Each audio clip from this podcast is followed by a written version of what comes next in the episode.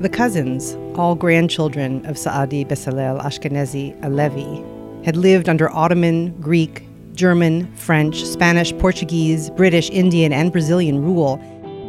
They had witnessed the 1917 fire in Salonika, the Balkan Wars, the First and Second World Wars, and they had emigrated in multiple directions, some more than once. When Saadi died in 1903, his grandchildren were mostly old enough to carry memories of this old world figure into the late 20th century. Their own children grew up in a global diaspora with no one speaking Ladino, the family's historic mother tongue.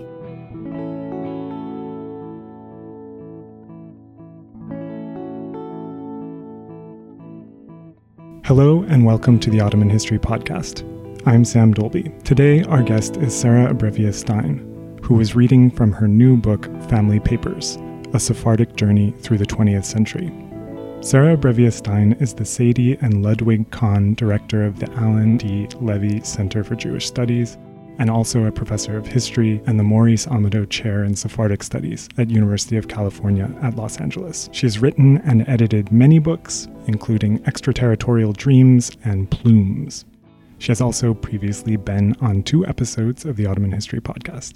Sarah, welcome back. Thanks so much for joining us Thanks again. for having me. So, this is a book about a lot of things empire, nationalism, death, life, displacement, rootedness. Even yogurt and James Bond films find their way into the stories.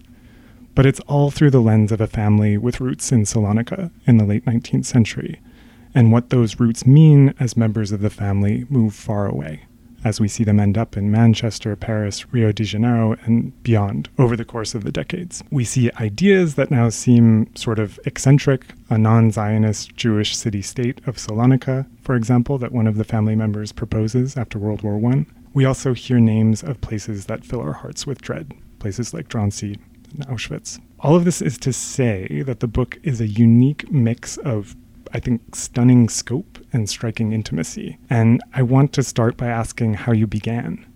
Of course, you've been thinking about Jewish history, citizenship, empires for a long time. But could you talk about what brought you to the family history of Saadi Besalel Ashkenazi Alevi? Yeah, wonderful question. Thank you. For me, stories have to start with evidential stories, that is, historical um, documents and the people whose lives are encaptured fully or partially within them.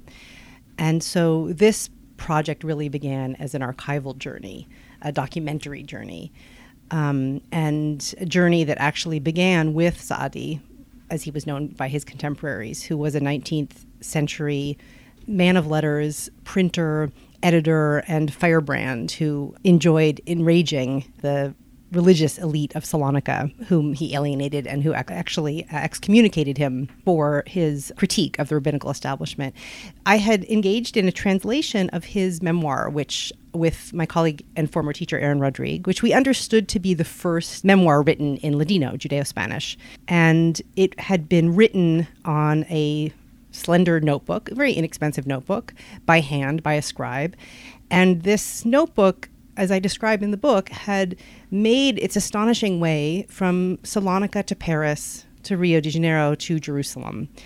And over the course of generations and through a family. And when I finished the project uh, with Aaron Rodrigue translating Saadi's words, he was known by, as Saadi by his contemporaries, I was left with the question how had this notebook made that journey and what had become of his descendants. And so I began working my way geographically backward, following the path of this notebook and trying to determine who it was who had ferried it thus. And the first discovery was of family in Brazil that had donated the manuscript to an archive in Jerusalem and who had in their possession a unique and large body of family papers, which they very generously gave me access to. A family and private archive that they still hold that spans itself about a century. I was fascinated by the papers, but then I had to keep looking, and that launched me on really a decade's journey to put their story in the context and conversation with the family members they corresponded with for so long. And what kind of papers are we talking about here? How many? Yeah, where are they? Well, by my count, it's nearly 5,000 documents, but um, of a range. primarily letters, uh, but also including uh, photographs, medical papers, legal documents, address books, expired passport. And this is all in the family vault in and Rio this is all in the in family hands. That's right in Rio, and in a range of languages as well. The family preferred to correspond in French, but they also use Ladino, and there are documents of, of all measure in Greek and Spanish and Portuguese and German and Hebrew, reflecting the places where the family had settled, and also reflecting the needs that they had. So certain languages would be used for certain purposes, whether they were legal or intimate. So that was an incredible repository. But as I say, it was one link on a chain that led me to seek to reconstruct a global family diaspora. So maybe before we get to the global family diaspora, we could talk a little more about Saadi. You alluded to him being excommunicated, being a bit of a A uh, firebrand, rouser, indeed. firebrand. What did that look like in late 19th century Salonika? Well, Saadi was of and from a family of printers. His father was in the printing business, as was his grandfather, and he inherited a press, although quite ramshackle when he inherited it. And he, in turn, passed it on to his sons, who he collaborated with for a time, and then they published after his death. And the, this family press published a, a variety of genres. They published newspapers, including the most popular French and Ladino language newspapers of Salonika. They also published books, including spiritual works, a compendium of mystical works known as the Zohar, but also wedding invitations and announcements. Now, their publications, especially the newspapers, were, were for Saadi voice pieces for his rather um, strident but also somewhat idiosyncratic platforms. And one of the causes that he was most fervent about was his worry, his concern that the rabbinical establishment had, let's say, exercised excess power, vast powers, and abuse over the Jewish community of Salonika. And he liked to write about this in his newspaper, which didn't fall on, you know, didn't, wasn't received with favor. And so therefore he was excommunicated with his son Chaim. And the day that they were excommunicated, according to his memoir, which is not entirely a trustworthy source, but according to his memoir, they were driven through the streets of Salonika by the rabbinical henchmen who wanted to arrest them. And a mob chased them at their heels, and they raced through the winding streets of the city until they were saved from physical harm by a friend who intervened. Uh, it was a, a trauma that lasted for him his whole life. And it was actually the trauma that prompts him to write a memoir, which is a way to cleanse his name and tell his side of the story. we have a sense of how he fits in or doesn't fit in with the local Jewish community. Could you give us more of a sense of, of what that Jewish community looked like? Sure. Well, at the time that he was writing in the 19 in the 19th century, uh, the late 19th century, Salonika is a city of about 100,000, and Jews represent about 50% of that population. It's the third most important port of the Ottoman Empire, so it's a vi- vibrant entrepot that's cross cut by not only merchants, as one would expect, but consular officials visiting, uh, dignitaries from, from foreign states, um, merchants from all over Europe, a Jewish community that was internally diverse. We, we tend to think of this region of the Ottoman Empire as being Sephardic, but actually it's an internally diverse Sephardic community and Jewish community uh, with, with many strands. And it was a world in flux. It was a world, of course, undergoing the changes that were reshaping Ottoman bureaucracy and society, building of new roads, the tearing down of the seawall, the building of new ports. And Saadi writes about all of this in his memoir. And he is excited by some things and he is piqued by others. And I was able to track not only through his story, but through what happens to the successive generations, how they each experienced all of these changes, as you said earlier, on a they're global changes, they're empire wide changes, but they are being experienced by this family on an intimate scale. I think what's really evident, both from Saadi's memoir and from family papers, is this sense that they're quite integrated into broader Ottoman society. At one point in the book, you call them longtime Ottoman patriots. I wonder if you could talk about what you meant by that and, and what that meant for different family members and their relation with the Ottoman state. Well, we must remember that Salonika at this time, the Jewish community is the either the plurality or the majority of this city. So Salonika is an Ottoman city, and it's also, in some respects, a Jewish city. And Devin Naar and um, others have written about this dynamic. But certainly, this family, like most Jewish families in in this region, felt themselves to be very much a part of of Ottoman society. And we see in the family, for example, one of Saadi's sons, Sam Levy, who takes the helm, as it were, of the family pr- press after Saadi steps down, although for a time he co edits with his brothers. He perpetuates a tradition of being a, a newspaper man, and he's an avid editorialist. And his writing is stridently Ottomanist, although he flirts with other political positions. And he, like many others in the family, will find it to be a personal heartache when their city eventually is to become Greek at the end of the Balkan Wars.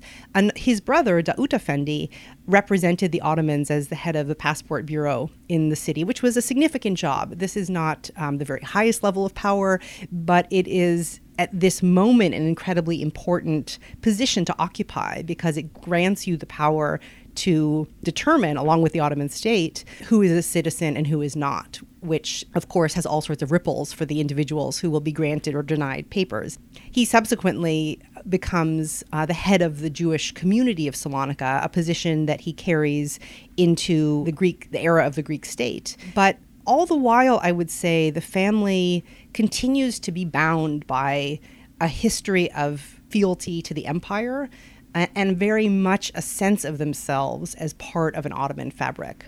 I mean, there's something really poetic about the fact that Daoud Effendi is in charge of passports and in charge of citizenship because as the status of Salonika begins to change with the Balkan Wars, passports are a crucial way for Salonika's Jews to find a way out. I wonder if you could talk about how the changes of both the Balkan Wars and World War One affect the members of this family. Well, Salonika sees so much violence in such a short period of time, from the violence of the Balkan Wars to the First World War to the fire of 1917. It's such a short period, but it is a period in which there are so many soldiers stationed and passing through the city. There is violence, there are refugees, there are war dead and, and victims of war violence.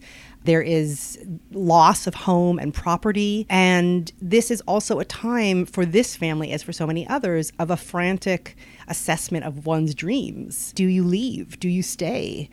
Um, do you seek a foreign passport in order to insulate yourself to some degree from the changes around you? Do you choose to invest in the post Ottoman society, that is Greek society, as Daoud Effendi himself does? These are the kinds of questions, and, and there are others that are slightly more fine tuned. What sort of political stance will you take? What language do you speak to your children?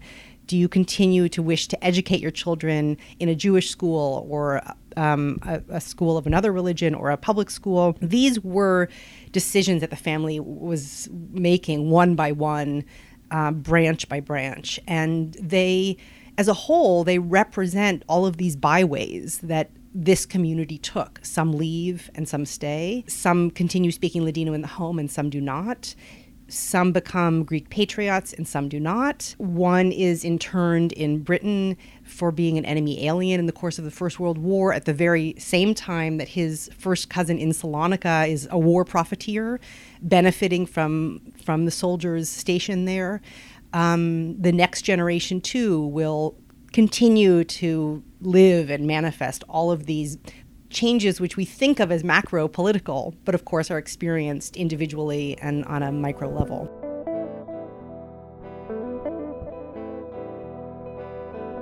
On that note of people going elsewhere, I wondered if you could read a passage about one of the family members going to Brazil. This is in a chapter called Leon, what must it have been like for this Ottoman born Jew to make the 15 day trip to Rio and sail into its passenger port of Praça Mauá? It would have taken an hour for Leon's steamship to thread the islands that dot Guanabara Bay, past Sugarloaf, Botafogo Bay, and Flamengo Bay to reach, finally, Rio's urban dock. Clutching his brother in law's shipment of crepe de chine, Leon would have disembarked stepping onto Brazilian soil and quite inadvertently into the world of fashion. Steady movement between Latin America and Europe, along with immersion in the fashion industry, would define Leon's future.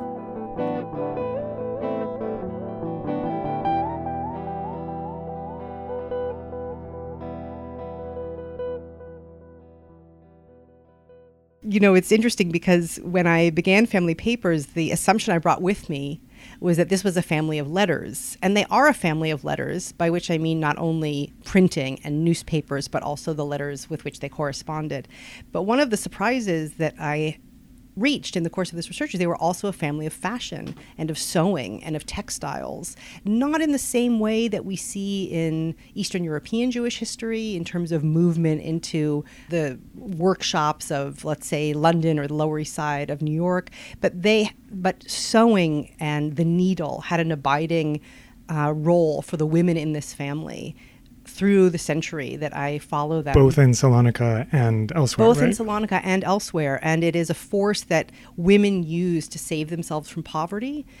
It's also, in other cases, a, a force that the, the older generation used to modernize the women of their city by introducing the women and men of their city, introducing modern dress. And their granddaughter would subsequently, in, in the interwar period, introduce pants to the women of Salonika. And, and there are other examples too that, much like letters and writing, uh, sewing and fabric wound through this family history. You began by saying you wanted to talk about the material nature of the things that led you to telling this story. And it's n- not just letters, it's also fashion, it's also uh, samples of fabrics that were used. Uh, I wondered if you could talk about the photographs, which are such a crucial part of this book. Um, one of one of my favorite passages is when you're comparing two photos at at graves and, and noticing the changes between them? Uh, well, I respond very intensely to visual documentation and especially to photographs. And it was very important to me, whenever possible, to give readers a sense of what these people looked like. And it was important for me every time I came across a photograph of someone whose letters I had been reading or who whom I had been reading about. That was such a treasure, especially from the late mid to late 19th century where photographs of individuals we can identify who again were not wealthy necessarily are, are so hard to come by so I was very devoted to this idea of visual documentation. And the book has over 50 photographs. It's quite a lot. The most of them come from the family, from branches of the family that were generous enough to give me permission to use the photographs in the book. But there were there are whole swaths of time, especially the Second World War, where they did not have visual documentation, and then I was obliged to fill in where the family archives had a hole not everyone mentioned is pictured, but the, the main protagonists I really did want to represent visually and to pay close heed to how they dressed and how they comported themselves and what they were eating and drinking and wearing. I mean, something else that I thought was really nice was the photographs give you a way of talking about people who don't appear in the letters or who aren't writing the letters themselves. There are people who I couldn't follow who evaded the documentary uh, documentary trail or at least whose papers I could not find, and some of those I used um, visual imagery to to counteract that that archival hole. So the members of this family spread all over the world in the interwar period, and then World War II happens. What does that mean for Salonika? What does that mean for this family? Well, the World War II is naturally devastating to the Jews of Salonika. This community has among the highest rates of genocide of any community in Europe. Other Jewish communities will lose more in terms of sheer numbers. One thinks of, for example, the city of Warsaw. But in terms of a percentage of the whole, the losses in Salonika are absolutely devastating. And this family loses scores and scores of family members. Entire branches of the family tree will disappear during the Second World War. And what is understandable when one knows this history, but is, I think, surprising if um, you're a newcomer to this history, is that those who emigrated, either well before the Second World War or just at the beginning of the Second World War, emigrated to other parts of Europe to seek protection, to, to hide or, or to go to places they felt were more secure, they also fell prey to the Nazi dragnet. So at the time of the Second World War, besides Salonika, Paris is the home to a very large branch of this family. Uh, and some have been there since the 19 teens. Uh, but some come in the course of the Second World War, including some who, f- who flee um, Spain during the Civil War. And they will be deported from Paris in the course of the Second World War. Those from Salonika will be deported from Salonika, of course. So the, the devastation is unspeakably vast. Um, one member of the family who, after the war, was accounting for the dead, documented 37 members of what he called his intimate family to perish, but he counted those who shared a family name with him. He didn't count the women who had married and taken on new names. And if one extends the family tree in that way, to really think about all of the generations, it's it's just simply a staggering number um, who would die mostly in Auschwitz, although some in um, in labor camps and uh, from disease along the way. It's a devastating story on so many levels, and it's perhaps even all the more devastating because you've uncovered that one of the family members was also a collaborator. Yeah, so um, I was not prepared for this dis- discovery, but indeed, one of the cousins, uh, this would be uh, one of Saadi's grandchildren, great grandchildren, excuse me, was appointed the head of the Jewish police in Salonika. And it wasn't merely that he served the occupiers in this fashion, it was also that he was reputed to be a notorious sadist. And there are testimonies in uh, Greek, in Ladino, in Hebrew, in English, as well as written sources that corroborate his many crimes. Um, he was a sadist who preyed upon the Jews in the Baron Hirsch ghetto of Salonika. He was employed by the Nazis to ferret out Jews in hiding. He uh, was a, an aggressor of sexual violence against women. The offenses go on and on. There is a very dramatic story of how he attempts to, to flee deportation himself once all the other Jews have left. I'll, I'll have to leave some suspense for the reader. It's a, a very dramatic story. Um, but in the end, he is, after many escapes, he is arrested and will be tried uh, by the Greek state at the behest of the Jewish community and found guilty of um, his of collaboration with the Nazis and will be executed. And I believe that he is the only Jew in all of Europe to be executed for his complicity with the Nazis in the course of the war. So it's a it is a, it's a staggering revelation. And one thing that's quite interesting is that that revelation actually does not come from family documents. It came from other documents that I had to read against those family papers. And so there's a kind of silence in the letters. There is a there is a coded silence, I would say. Um, the first time I read these letters, I missed it entirely. It was only when I had done a lot of research, when I discovered his existence, when I found a lot of other archival documents, including the most importantly the transcript of his trial, that I was able to reread the family correspondence and understand that they were talking about this trauma without ever naming him or without ever labeling his crimes. But it is present, not only through the shifting moods of those he was intimate with, his sister who survived, his father who survived, um, but the extended family who is called upon to um, help in instances, help look out for the fate of his daughter. World War II irreversibly changes the Jewish community of Salonika, and there's a passage that I wanted you to read that gets at some of these points, some of these changes. This is a passage from a chapter labeled Eleanor. Eleanor's father, Daoud Effendi, was born in 1863 when Salonika was Ottoman, when his father Saadi could provoke the rabbinical establishment with the incendiary tools of a printing press and a violin. His great granddaughter Lenora was born in 1939, the year the Second World War began. The two bookended four generations, yet they breathed their last breaths in the same claustrophobic space in rural Poland, inhaling a poison invented to eradicate vermin in a chamber designed by German engineers.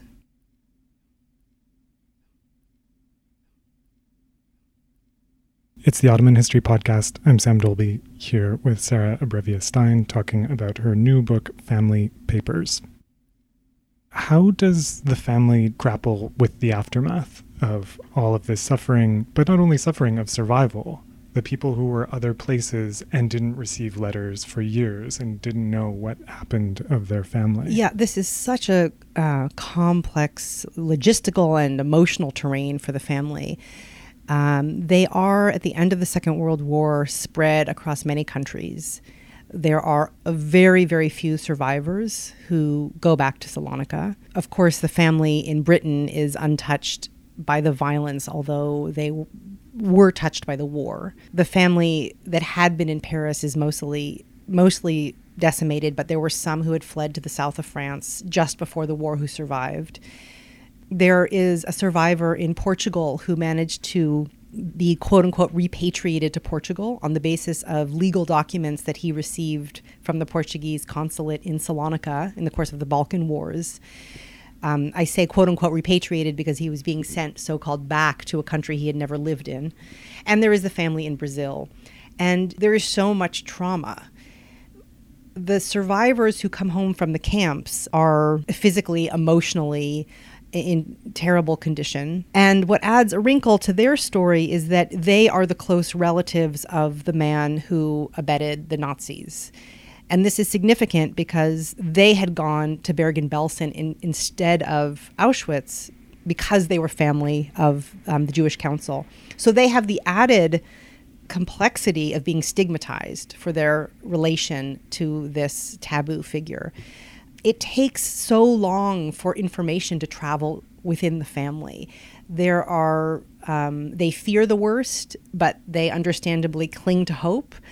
They are misled by false information at times, which seems to promise um, that this person or that person had survived. There is the arresting fact of their naivete in some cases. The, the man in Brazil that I've been referring to, Leon Levy, he fancies himself fairly well informed and does his best to correspond with as many people as he can um, during and immediately after the war. But he is still harboring a hope in the months after the war ends that he will be able to seek out his father's body for burial in the Jewish cemetery of Salonika, not only failing to understand the function of the gas chambers, which he had heard about, but not only failing to entirely understand that, but also not knowing that the cemetery of Salonika had been decimated in the course of the conflict by the Greek municipality, who, dismantles it uh, with the permission of the German occupying authorities. Then there are cousins who are uh, farther afield from the conflict, one in Portugal, one in Brazil, who say who are communicating with one another who might not have been in touch for decades since they were children, but now who are driven together in grief and in the desperate search for information. In time, there will also be a quest for reparations by some, but not all, members of the family. And this, of course, is another way of dealing with the trauma. There are so many answers to this question of how they confront it. I mean, one thing that's quite inter- interesting is who is who goes back and who doesn't go back to the city of their birth. I wondered if you could read this passage Yeah, about sure. Leon returning. This is in a chapter called Julie. The first post war homecoming was Leon's, which eventually happened in 1959 after multiple postponements due to financial and personal hardship. Leon traveled on a Greek passport by way of Paris.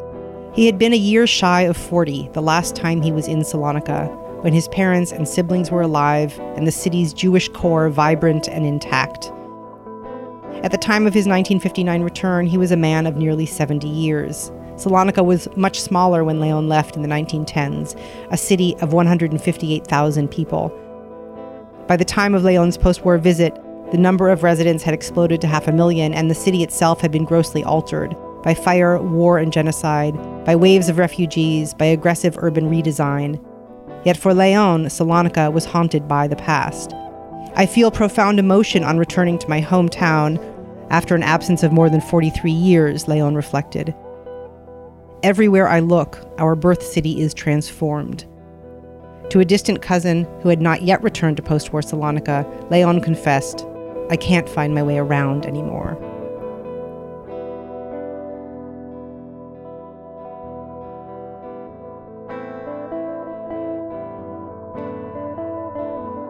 There's a way that in a lot of these passages, there's a buildup of intensity because we've been acquainted with these characters from such a long time before, and you get a sense of the kinds of changes that they've witnessed over time. Was that something in your mind as as you were writing it that there's almost like an orchestral buildup to these crescendos where, where you offer kind of a sweeping view of the changes that are all of a sudden there. That's interesting. Well, I should explain that I made a narrative choice in the book to organize the chapters around individuals. And for the most part, there are reoccurring characters but there are also some who command only a single chapter. There are a few unique cases that command only a single chapter. And that narrative device allowed me to follow um, the fate of individuals through time, but also became a way for me to follow history temporally through time, through thinking carefully about what I would not choose to write about and how to order these and who, in a sense, received center stage at what time. I think the challenge for me in terms of the crescendo was the challenge to not center the Holocaust in this story and not make it a Holocaust story, not because the history of the Holocaust in Salonika doesn't deserve more writing, which it does, but because I was really invested in a longer family arc. And I was invested in the pre Second World War period and the post Second World War period, which is often neglected. So I think, in terms of a building, you know, it was could be challenging to resist that almost natural build towards the Holocaust and then a denouement after which you're sort of on a downward slide. But that's not how the family functioned. Of course, there is grief and trauma and tremendous loss after the Second World War, but there are continued ups and downs as as as is life. And so I think that uh, I was trying to find a rhythm of suspense through the book that, that keeps us wondering what, what happens to individuals and to the family next. And that I tried to create that tension not only through uh, broad historical events, but through these very private um, emotional affairs. You mentioned making this choice to structure it around these characters. Did it feel different to write about family than ostrich feathers or citizenship? It did feel very differently. I mean, I've, I've always been interested in writing intimate history on a global scale. I would say that's been a, a sort of unifying theme of my writing. But to tread into the terrain of families and also to read people's private letters to their family members, which is very different than the, the letters of petition, let's say, someone would write to state which are the kinds of um, sources that were so central to one of my recent books, Extraterritorial Dreams, is necessarily to feel like you are eavesdropping on a family.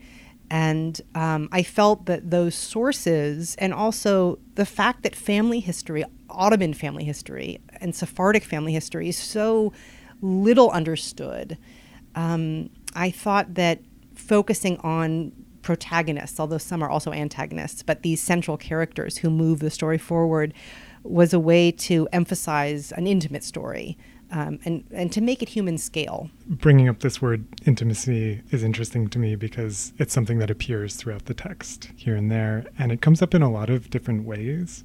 Whether that means that you notice someone is using the same notebook paper that someone from a previous generation had used, or a later observation that you're now included on some of the family emails. There's a real sensitivity of attention there.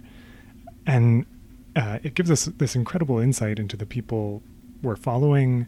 Um, it also sounds like it's it gives insight perhaps to the family in terms of macro level things that they hadn't been able to see or or hadn't been aware of. But I also wonder if that was difficult to kind of manage relationships between living human beings who have an interest in this, are connected to this in wonderful ways and in painful ways. Uh, how did how did you manage that? It does raise unique challenges, I think. Of course, there is a very theoretically developed school of oral history which is subtly attuned to the ethics of interviews and of, of collecting information and of pursuing historical subjects. But I think that some of the challenges I encountered were somewhat different from those.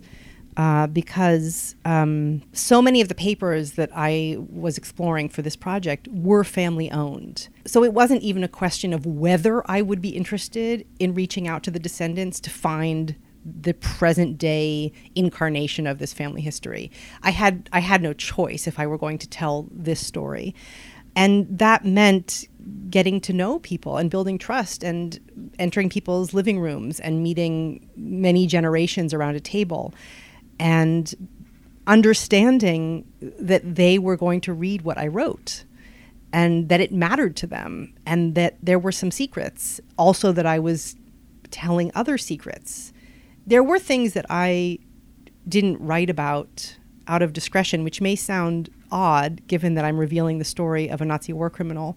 But there were things that I felt were intimate facts that didn't move the story forward and would be needless to churn up. So, of course, the historian makes choices about what not to tell. That's always true. But it was, the research itself was very intimate, I would say and um, the history c- continues to feel very alive for me, even though there are branches of this family whom I met who, quite frankly, aren't that invested in the family history. But they still, interestingly enough, they still steward the papers. So that's very interesting to me eh, that you might not read them, you might not be able to read the languages they're printed in, but somehow they matter to you, or they un- you understand that they matter to history as a physical object. Yes, right. Right can I ask for one more reading? This is in a chapter called Saadi Silvan. Four generations, a century, and a distance of some 7,000 miles separate the Saadi with whom this book began and the Saadi with whom it ends.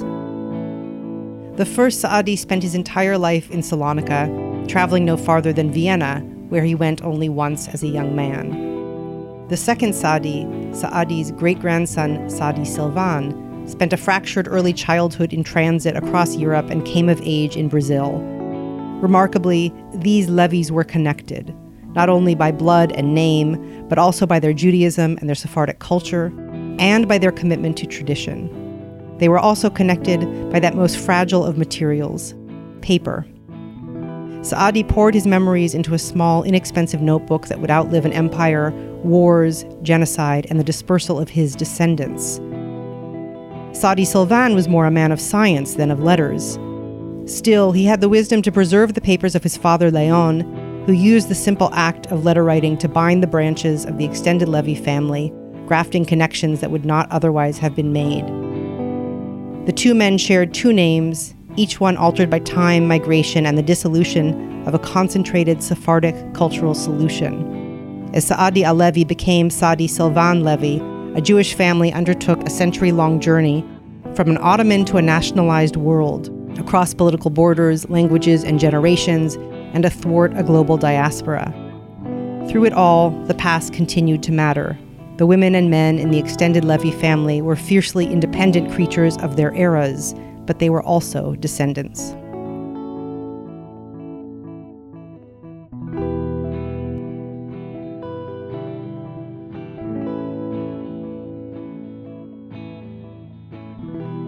Sarah, thanks so much for joining us. Thank you. It's really been a pleasure.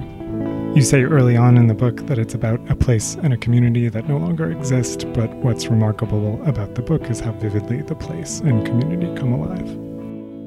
We'll have a bibliography of relevant works and photos on our website, OttomanHistoryPodcast.com. We also encourage you to join us on our Facebook group, Ottoman History Podcast, where you can share any comments or questions you have with us. That's it for this episode of the Ottoman History Podcast. Until next time, take care.